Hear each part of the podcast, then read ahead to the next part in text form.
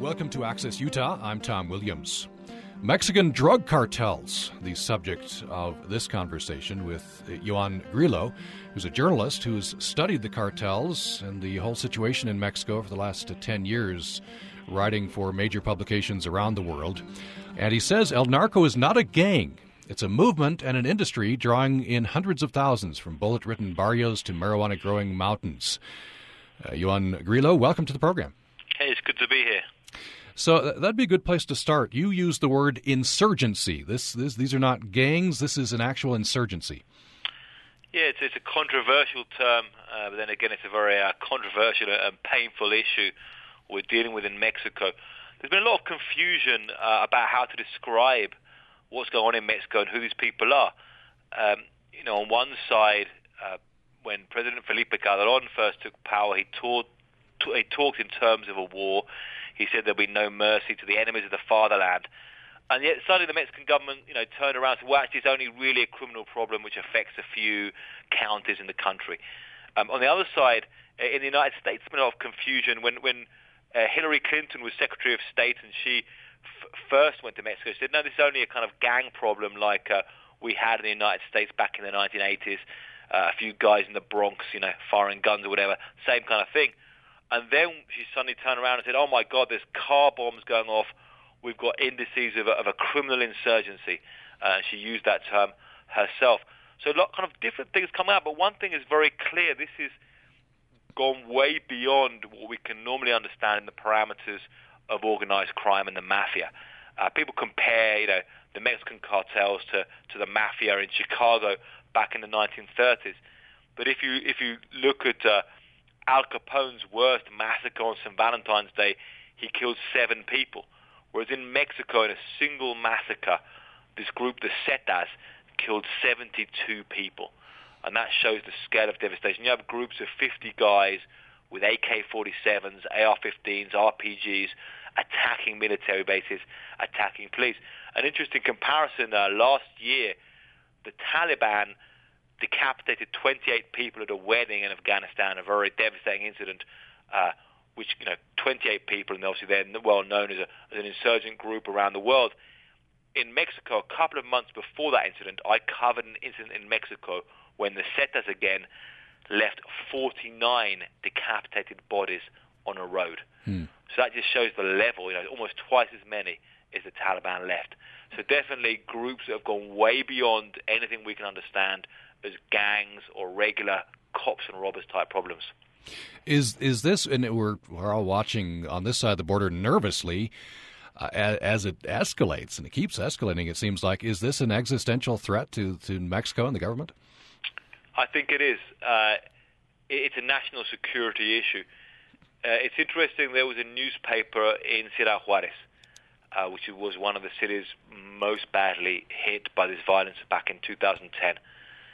And in that year, a reporter was shot dead on his lunch break, uh, a young man just beginning his career. And feeling so helpless, the newspaper wrote an editorial on the front page which it addressed to the drug cartels. And it said, you are the de facto power in this city. What is it you want from us? Even in war, there must be rules. So, so, so certainly you can see in that, you know, in that instance, there's a threat to power. You've had uh, the failure of the Mexican government to have the monopoly on the ability to wage war, the ability to administer justice, and that's why people make such desperate statements. Hmm. Does this amount to a civil war?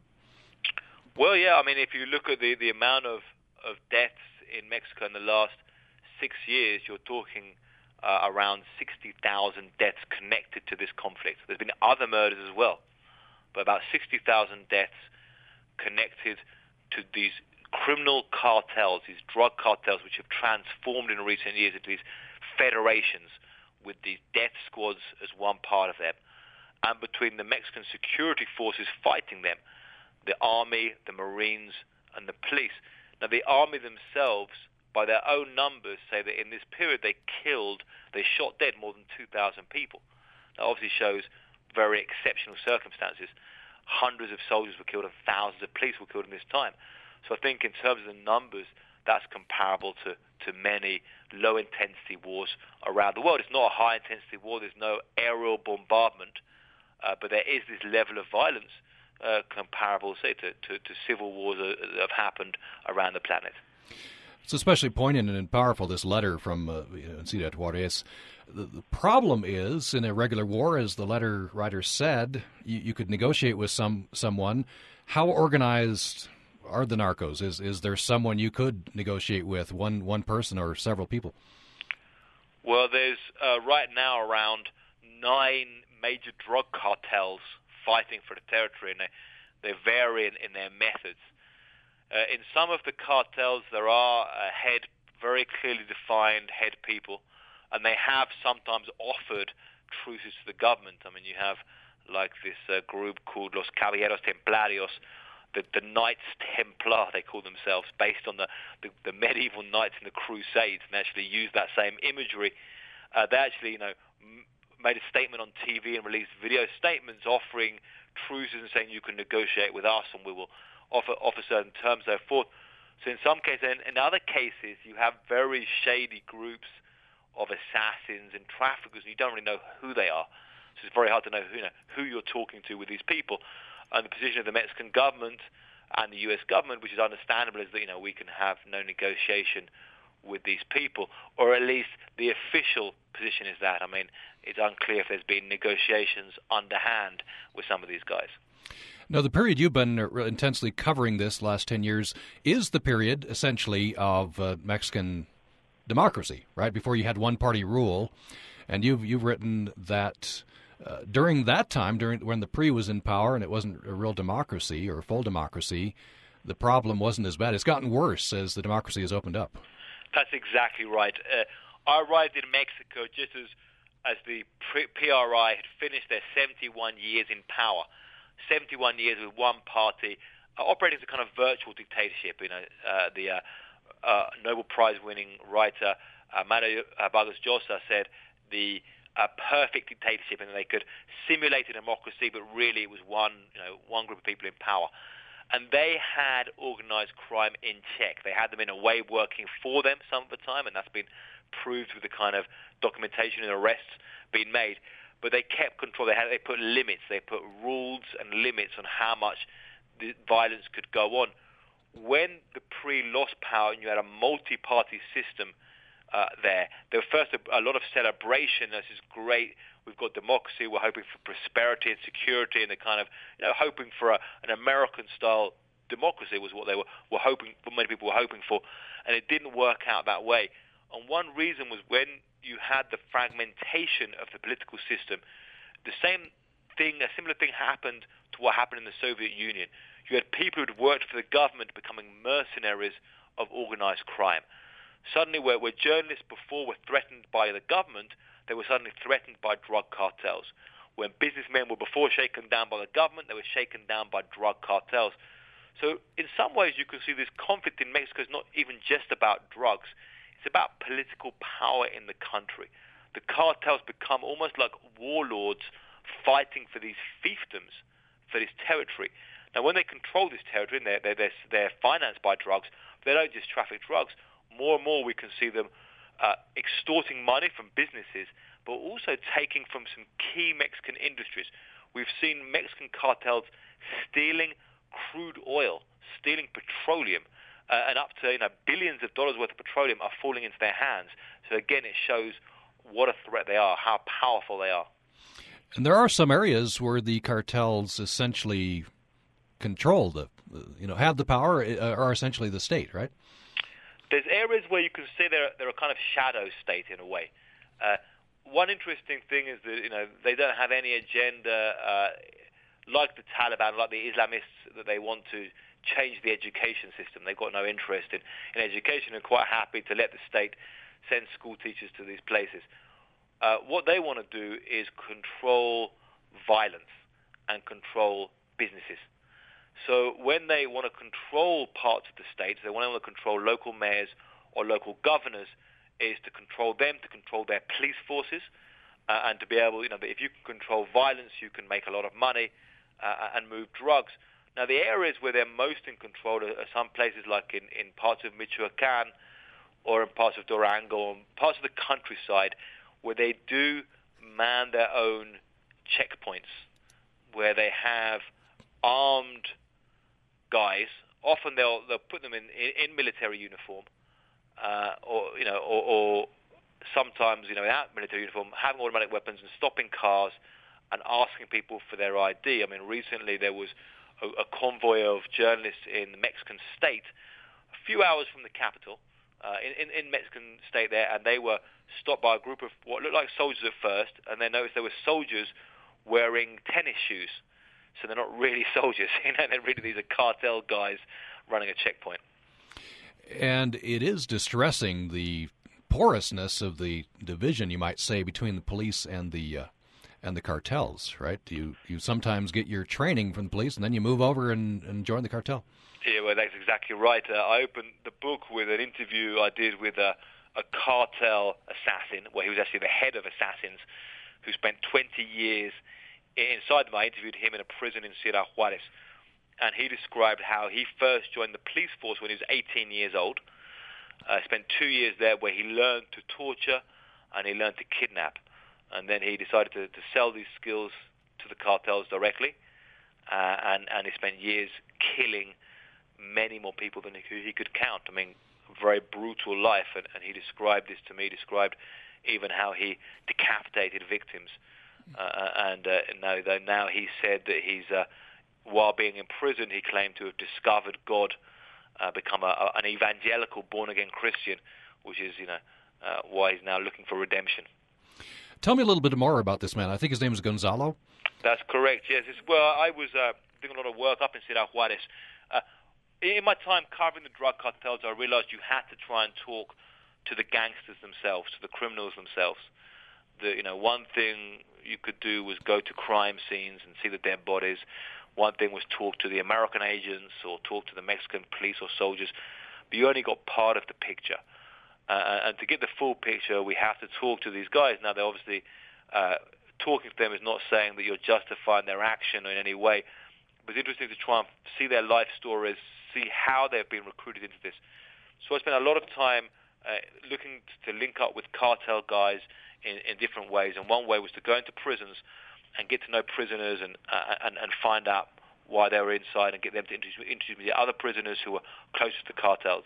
Eventually got to this guy Gonzalo, who had been arrested about a year before I met him. Uh, when he was arrested, the the police smashed his teeth out to make him confess. So he had uh, he, he, had a lot of missing teeth, uh, but a very powerful uh, guy with a, with a, with a presence, a guy, a, a, a powerfully built guy, former American football player, uh, who who had a, an obvious authority over his cellmates. He was in a cell with nine people. Uh, he had an air of authority over them. Uh, and he, with me, and I talked to him, and, and as always as a journalist, you don't go in with the hard questions. You, you have to gain the trust of people and talk to them about you know, life and so forth. Do they have some trust in you and open up? And in some ways, you feel that they're, they're looking for some kind of release, that they do have a lot of pain inside themselves uh, carrying out this level of violence. Uh, and it does offer some release talking about their experiences. Uh, and he described this to me. It was very uh, had a you know, big impact trying to think about how a human being could commit these kind of crimes. You know, what was behind his eyes? How could he do this? I think that's a, that's a big question which a lot of people ask. You know, you, you see that there's 49 decapitated bodies, but but how is it that human beings are capable of doing this thing? You know, we, we think of ourselves, you know, in rational ways. Uh, so I, I talked to him and, and got his life story, and I think one thing which uh, comes to my attention is that you have these institutions of death, these death squads in Mexico.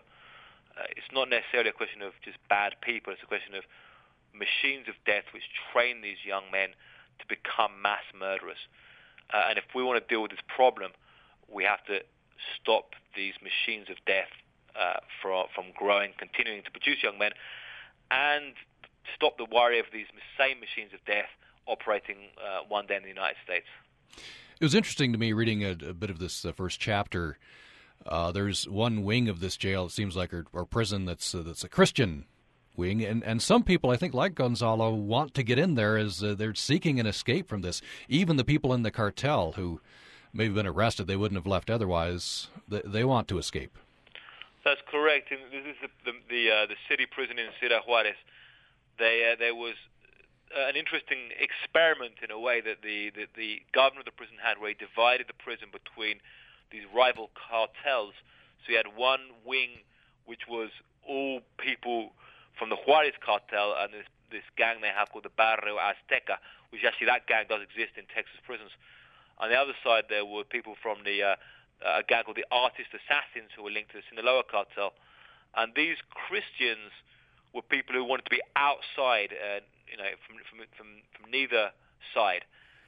So they they had a, their own special part of the prison. There's about 300 of them uh, and they had their own sect of born-again Christians they'd founded there, and, and among them was was cartel assassins, drug traffickers, you know, all kinds of uh, kidnappers, and some very brutal criminals. Uh, and I went and talked to them and attended their masses. They had they had their own services, uh, evangelical services, inside the prison, and they were, you know, uh, it was quite interesting experience. They had bands who were playing a mix of of rock music and rap music and norteño Mexican music, and they were jumping around and sweating and kind of screaming to the heavens. So very intense experience, but it, it showed that you know, they believed that religion or faith could offer some way, some solution to these problems, and, and you have to say that it's you know many methods have been tried that haven't worked. So I guess they've got a, as good a claim that that's a method as any. And one central question that some of these men are wrestling with, uh, and that all of the rest of us must wrestle with, is uh, many of these men have done unspeakable things. Can and can you find forgiveness? Is there forgiveness for that? Can you, you know, beyond rehabilitation, is there is there forgiveness? Well, I think that's that's a, a big theological question, uh, and I think a lot of people themselves, religious people, can can give their own answers to that. It, it, it's something which I ask myself, uh, talking to this man Gonzalo, when he's done these things. You know, if he says, you know, he asks God for forgiveness, you know, what does that mean? And that, that's an interesting question. Uh, but for myself, as, as a journalist uh, and, and uh, covering this, uh, I haven't really got any, any, any great answers to these kind of mm. theological issues.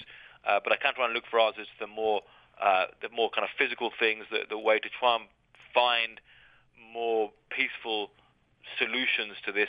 I think one in, interesting or one very, very necessary thing is to, to stop other young people becoming the next uh, Gonzalos, the next men who, who commit those crimes. And if you go to these neighborhoods in Juarez, often on the east side of Juarez, or, or on uh, uh, Independencia is, a rough neighborhood in the Mon- in Monterrey area. Many of these places, the cartels are there recruiting teenagers into their ranks, and they're often recruiting them when they're only 13 or 14 years old. They'll go to these teenagers and they'll say to them, uh, "I'll give you a cell phone, and I'll pay you $50 a week to stand on a corner and just send me a text or give me a call anytime any car comes past with their number plates and anytime a policeman comes past." And that's the first job they give them. So the people become recruited into cartels, and later on they'll give them a gun and train them to kill uh, and make them become mass murderers. And you have to ask, why is it that the young people are so easily recruited? And one reason is that the Mexican government and the Mexican society has been so absent in these areas that for many of these young people, no one is coming to them and offering them anything. No one is saying, you know, we'll give you some schooling, we'll try and get you a job. So the only people who are going to these kids and saying, look, we'll give you a chance to make some money and make something of yourself are the cartels. So there's been some interesting work recently, uh, even by the U.S. aid has helped support some social programs in these areas to try and help these kids. And I think they're very important programs. I hope to see those expand uh, and to see those, you know, move around different uh, cities and really see the course out for several years uh, and become uh, an ongoing thing. Yeah, I think uh, one thing's clear in your talk with Gonzalo. You know, these kids could go either way, his dream was NFL. That didn't work out, and so he, yeah, of course, he can make choices along the way. Um, and he was a policeman and and and changed over, but uh, I guess opportunity is is uh, part of the uh, the thing that needs to be done. Yeah, m- most definitely. Uh, I think sometimes you know I, I go to these neighbours and often talk to these kids, these teenagers, and you realise they really are waiting. You know, uh, there's some very good Mexican social workers as well in these in these places. There haven't been many of them. They haven't had the resources. There's some very talented social workers who know these neighborhoods, who know these kids, who know how to reach them. Uh, and, and you, you go to these places, and these people really are there, they're, they're quite you know good, open-minded kids that you can if, if they can be reached early on and steered away, if they're given you know, a bit of opportunity to to, to, to stay in high school, to, to, to see this out, they, they can be pushed in the other direction.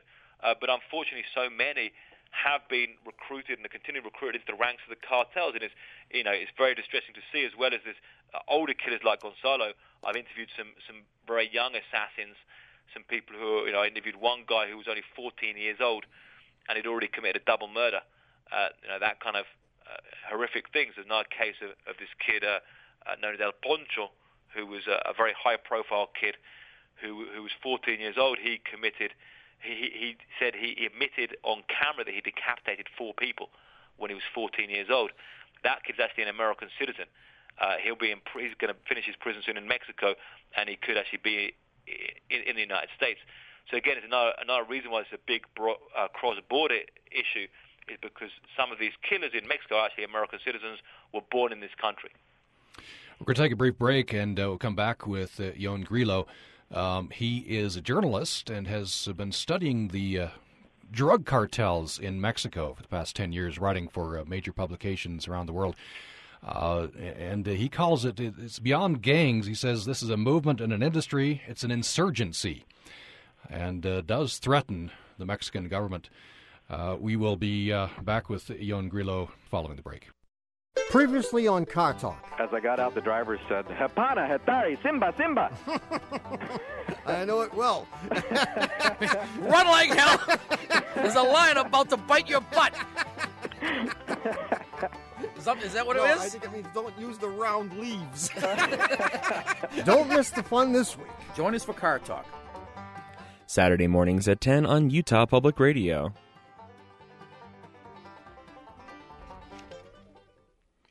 Programming on Utah Public Radio is made possible in part by our members and Black Asian Black Pearl Asian Bistro and Sushi in North Logan, serving traditional Chinese dishes, a taste of Thai, nigiri, sushi, and sashimi.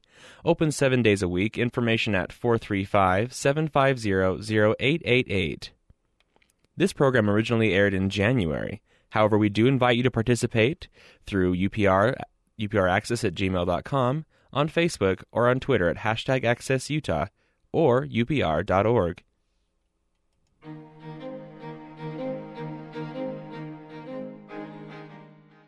Back with Ioan Grillo, uh, journalist, been studying uh, the cartels, drug cartels in Mexico. He says that this goes beyond gangs. This uh, goes to insurgency. This is a movement and an industry.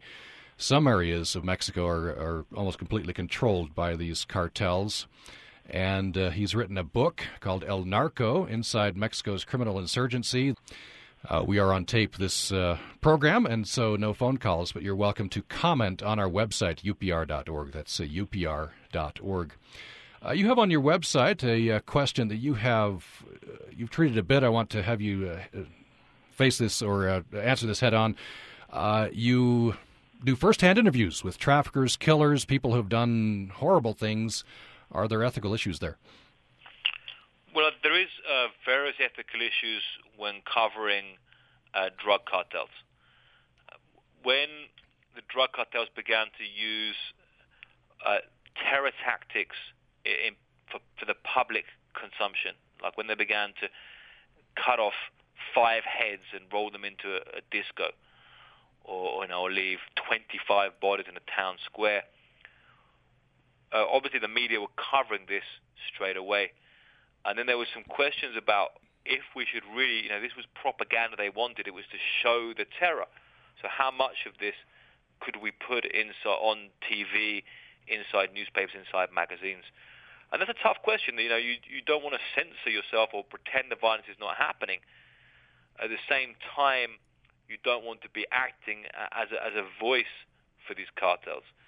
Also, I think uh, when you talk to, to cartel members, uh, again, you, you want to be careful about uh, being a voice for them, uh, but uh, I think it's, it's crucial to talk to them to understand why people have become part of these organizations, where they've come from, to help find the solutions to it. If we just only listen to what the U.S. government is saying about this, or the Mexican government is saying about this, we only get one side of the picture. And, and in many times, the U.S. government and Mexican government on the issue of drug cartels have been very confused and often had some very dubious tactics in their fight against them. When we've heard about the Fast and Furious, uh, which is a big scandal in which the ATF was trying to track the guns it was following to, to drug cartels in Mexico, it actually ended up allowing uh, thousands of guns to be sold, you know, knowing they were being sold to Mexican drug cartels and, and allowed them to go down, and they were used in many murders. So that was something which created a, a lot of criticism. Uh, the Mexican government has sent the military out against these cartels. In many cases, the military has gone into these neighborhoods uh, and hasn't really had good sources. So it's gone into poor neighborhoods, rounded up young people, tortured them, and in some cases killed them trying to find quite basic information. So you have to ask, you know, are these the right tactics that, they, that they're using? And to, to, get a better idea if they're, they're, the right tactics or not, it's important to understand why kids are recruited to the cartels. If you understand why the kids are so easily recruited, you might see that we're sending the military into the neighborhoods uh, uh and, and, torturing and killing kids isn't always the best solution. Mm-hmm. Now, of course, uh, the United States, Europe, we're inextricably linked to um, the problem, and, and and I think you're saying the solution as well, right? And you uh, you talk about you that you grew up in uh, in Brighton, which uh, is famous for tourism and, and other uh, things, but also one of uh, Britain's top places for drug consumption. And you you talk about how you have to think about that. Yeah, exactly. I first uh, became interested in the issue of drugs growing up in Brighton. I it was it was a place with a lot of heroin being used back in the 1980s. Uh, I knew four young men who died of heroin overdoses. So it, it, was a place, and it was, when I came to Mexico, it, uh, it was it, it, kind of caught my attention seeing uh, how the link between a, a country of drug consumption like England or the United States with a country of production and trafficking. We have to ask some very hard questions about this. You know, how have we been so incapable of stopping the the demand for drugs over the last 40 years. When Richard Nixon declared war on drugs in 1971, and back in those days he talked in very extreme terms. He said, "We know we can completely abolish heroin. We can make it completely disappear." And in the 40 years since then, we've seen heroin use, cocaine use, crystal meth use, and obviously marijuana use you know, in very large levels. So it has to be uh, some questions about this and look at the tactics which can be successful in reducing that demand and reducing demand and reducing the money which goes to criminal cartels. Now, there are some programs, obviously rehabilitation programs, and, and a whole series of things that can be looked at. Uh, and, and I have to try and understand why they haven't worked so successfully. Is drug legalization part of the solution? Uh, well, we've seen Colorado and Washington State legalized marijuana. Uh, there's now uh, another seven states, they say, which could legalize marijuana in the coming years, including California, Alaska, um, Oregon, uh, some other places. Uh, the legalization of marijuana will take money away from Mexican drug cartels. They do make billions of dollars selling marijuana in the United States. Uh, they also sell crystal meth, heroin, and cocaine. They also do extort and kidnap. But marijuana is important to them, and we can see that by the size of the marijuana operations in Mexico. There was an enormous farm discovered in 2011 in Baja California, which had sleeping quarters, you know, a massive industrial operation. Uh, there was also 125 metric tons of marijuana seized uh, that year in Tijuana ready to go to the United States. So if they have this amount of marijuana for the U.S. market, it's worth a lot of money to them. Now, it's very sad that that money from marijuana, from smoking joints of marijuana, from people buying that here, pays for assassins, pays to train killers, pays to cause so much destruction. So I think the uh, the legalization of marijuana, whatever people think about that and the other personal issues here, will damage the cartels. Of course, uh, some of the other drugs, uh, there isn't even a debate on that legalization. How do you how do you stop the cartels?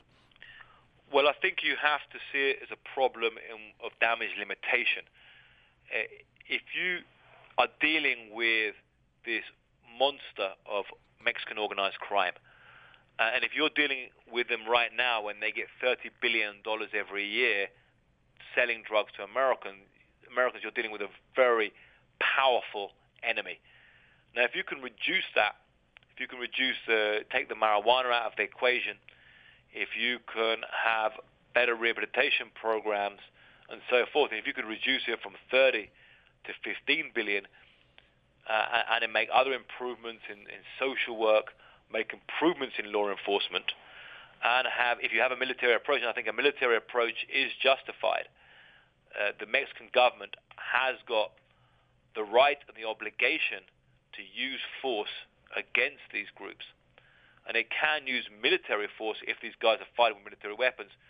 But those, that military approach needs to be very well defined. I think it's no good just sending soldiers, thousands of soldiers into poor neighborhoods without clear missions.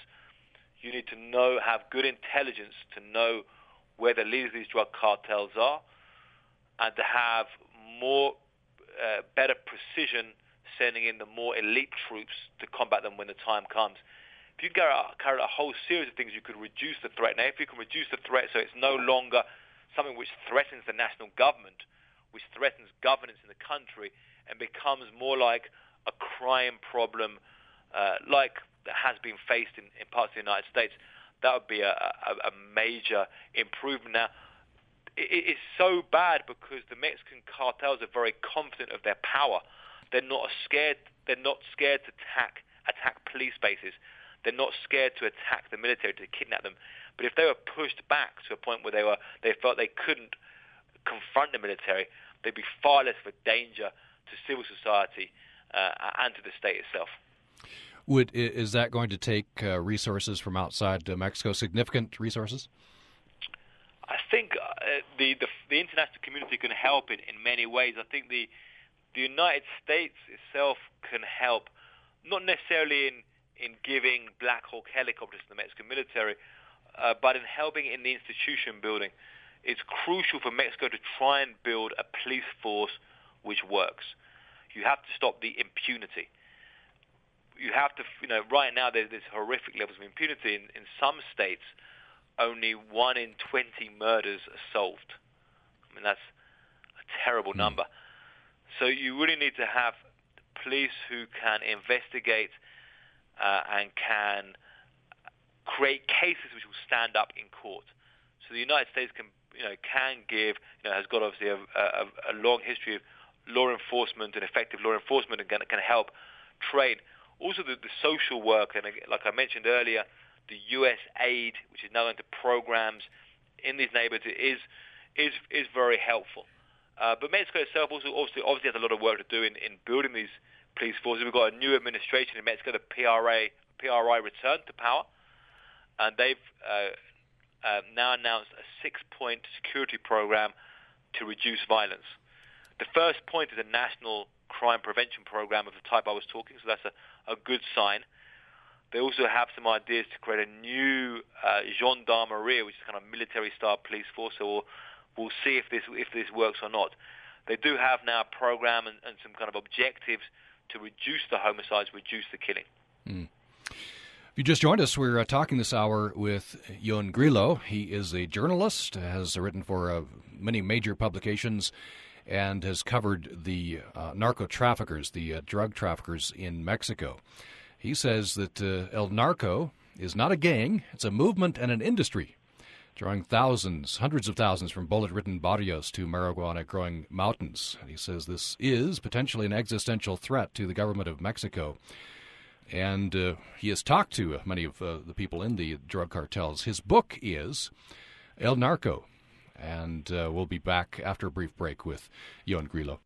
This week on This American Life, when David Sedaris was young, his parents sent him off to a special Greek summer camp. He hated it. There was one boy at camp I felt at ease with. Like me, he used his free time to curl in a fetal position, staring at the bedside calendar upon which he'd X'd out all the days he had so far endured. How they became the bitterest of enemies, and other stories of the cruelty of children this week on This American Life from Public Radio International. Saturday mornings at 3 and Sunday at 2. Waste not. Leaking toilets are the number one cause for high water bills. You can place a few drops of food coloring into your tank to check for leaks. If the food coloring appears in the bowl without flushing, you have a small leak. Waste Not is made possible by the Logan City Public Works Water Conservation Department. Information at loganutah.org slash publicworks.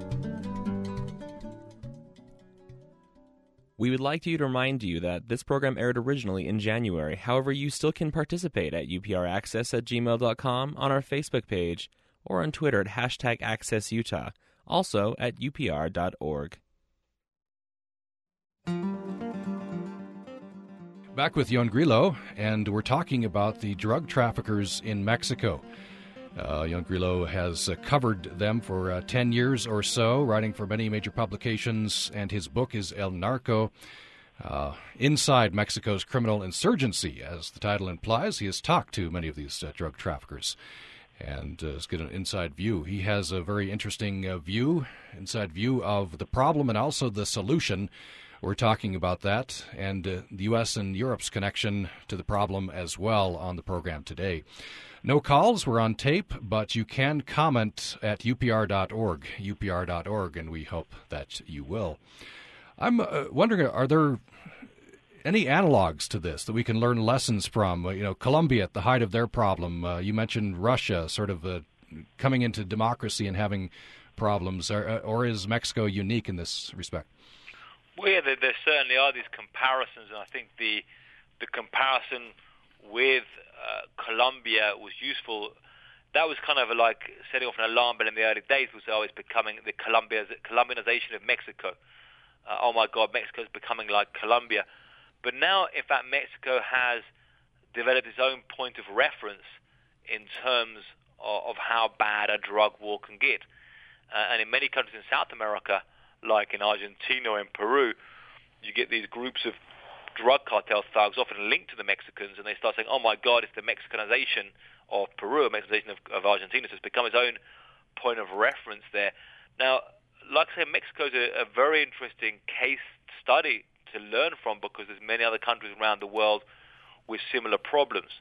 Now, in this hemisphere, we see a lot of places like Brazil, uh, places in Central America, in the Caribbean, where you also have many young, dispossessed people who can be recruited by these organizations and, and weak governments who can fall prey to them.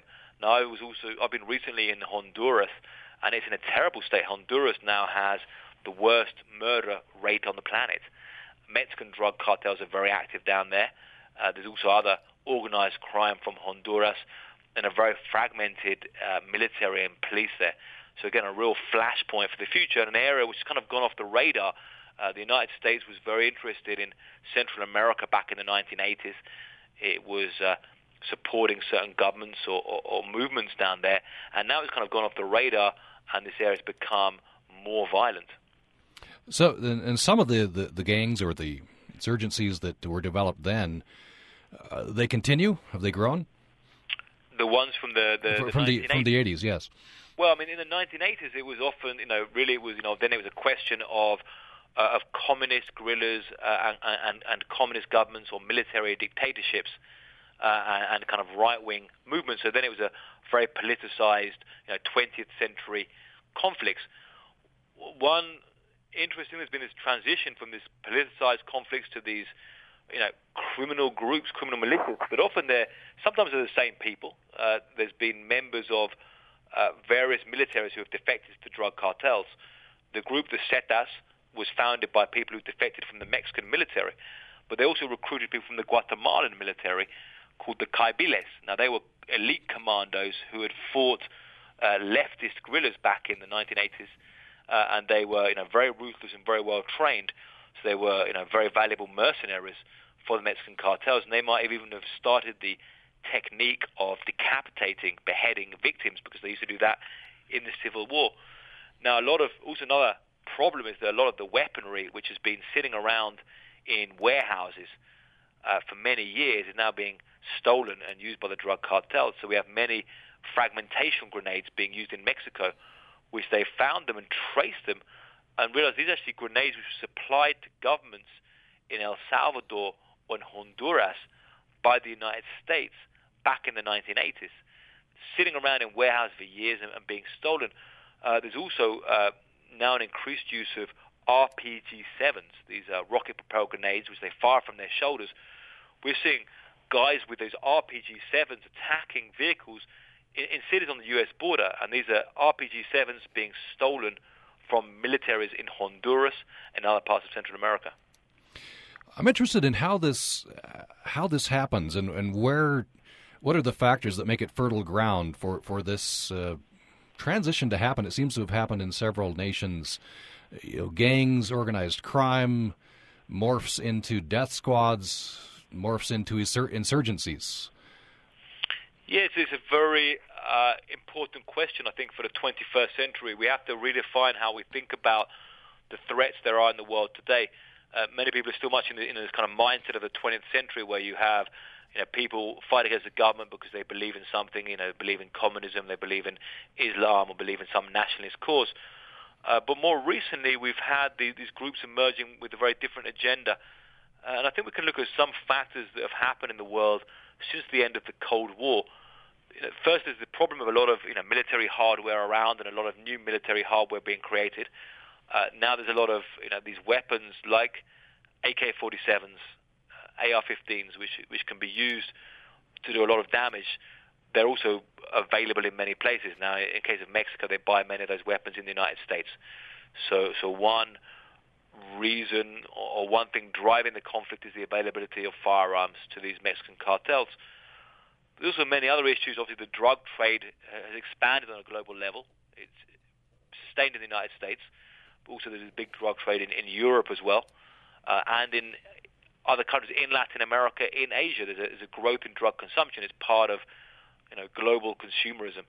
So that creates a lot of money, and as the drug trade is illegal, that goes to these groups.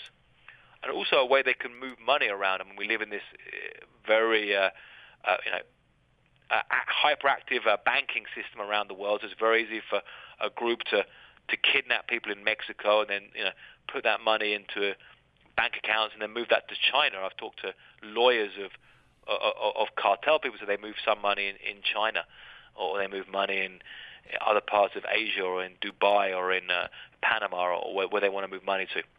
So various factors, but also with the very good uh, advent of democracy, and obviously that's a very good thing, which I support.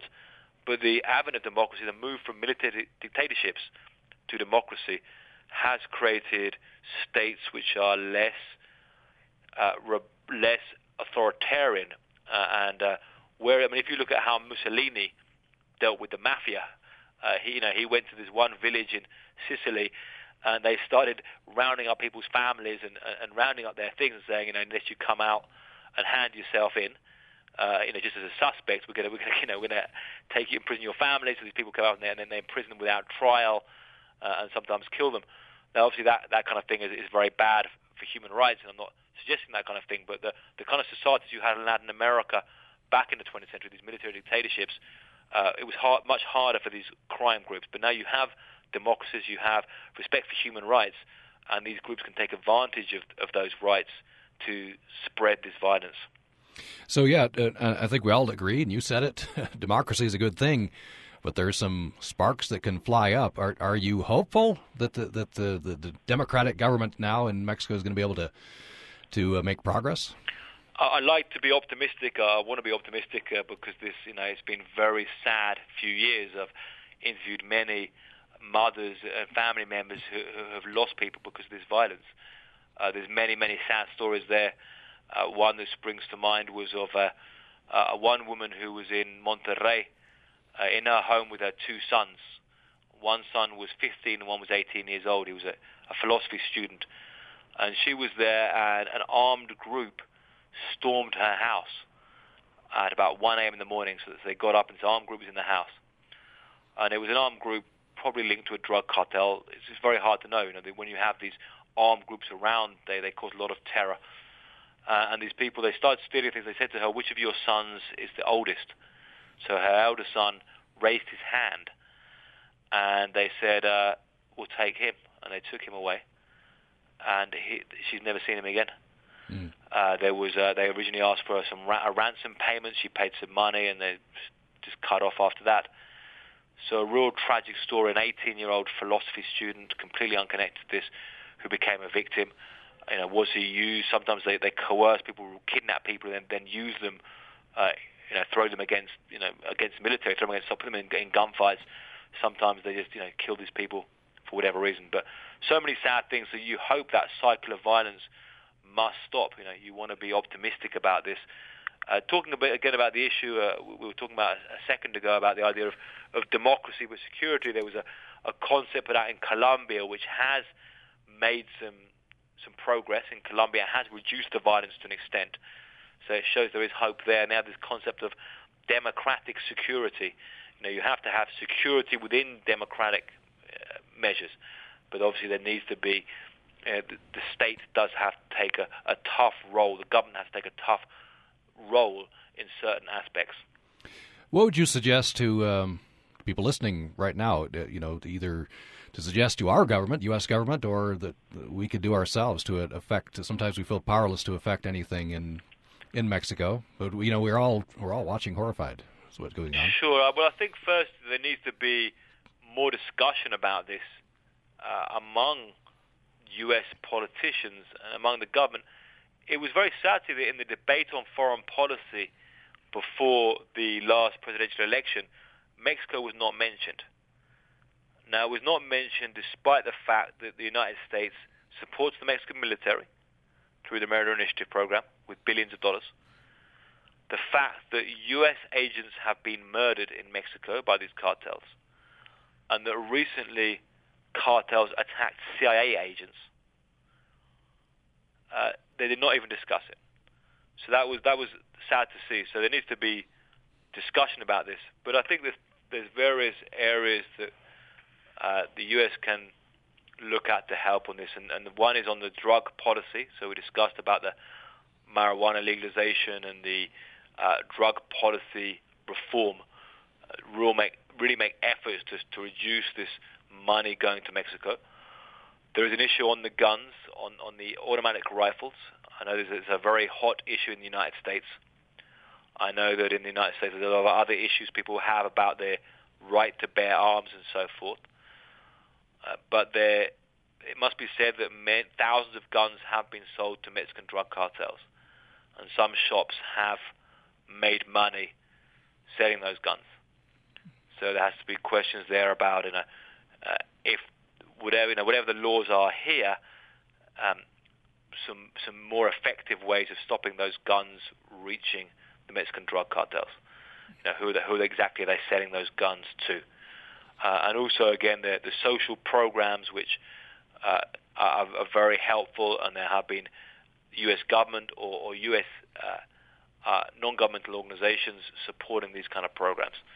So I think it's a, there are many things. Again, it's an international problem. It's hard in the world today to deal with international problems because we you know, all politics is local. So often we think about things in a local way when this is uh, the drug cartels think internationally. Well, we have reached the, the end of our time. Uh, the book, uh, suggest you read it. Very, very good book. El Narco Inside Mexico's Criminal Insurgency. The author is Ioan Grillo. He's a journalist, has uh, worked for CNN, PBS, Reuters. Uh, he's a correspondent for Time magazine, lives in Mexico City. He's studied the uh, drug cartels over the 10 years or so. The result is his reporting and his book. Ioan Grillo, a pleasure. Thank you so much. Thank you very much for the time. And for producer Shalane Smith Needham, I'm Tom Williams. Thanks for listening today. By the way, you can comment on uh, this topic at upr.org, upr.org. Thanks for listening.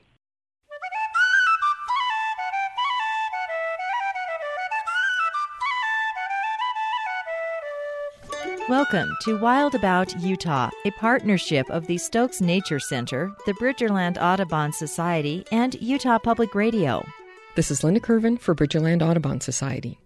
While hiking mountain meadows in spring, you will likely encounter earthen tubes that meander across the soil surface.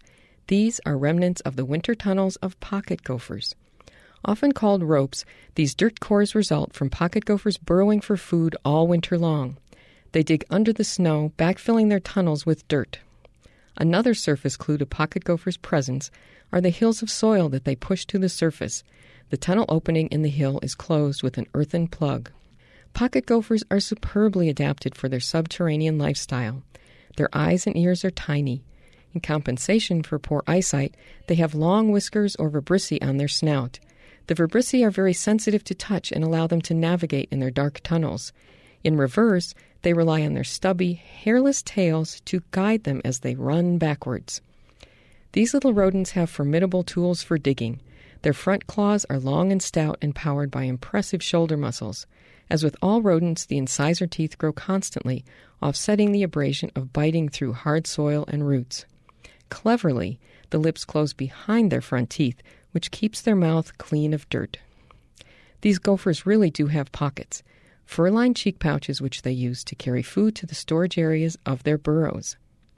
Pocket gophers are vegetarians, eating roots and bulbs below ground and stems and leaves above.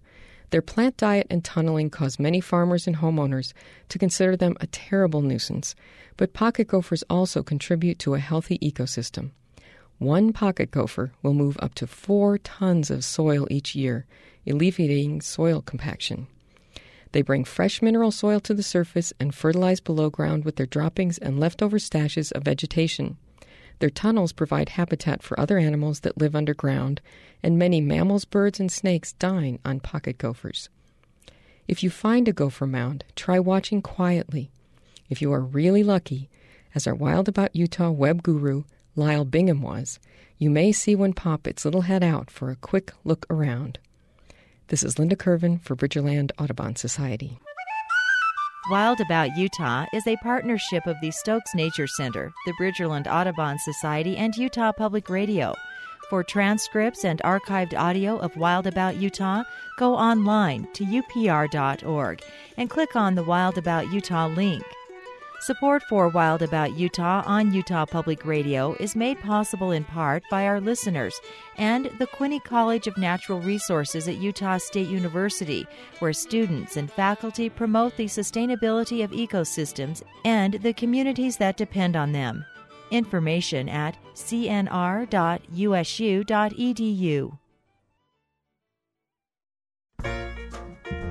On the next Putumayo World Music Hour, we'll explore musical styles that developed in the USA blues, zydeco, jazz, bluegrass, folk, and more. Sing a new song in the rain. I'm Rosalie Howarth. Join me as we stay home for American Roots, the next Putumayo World Music Hour.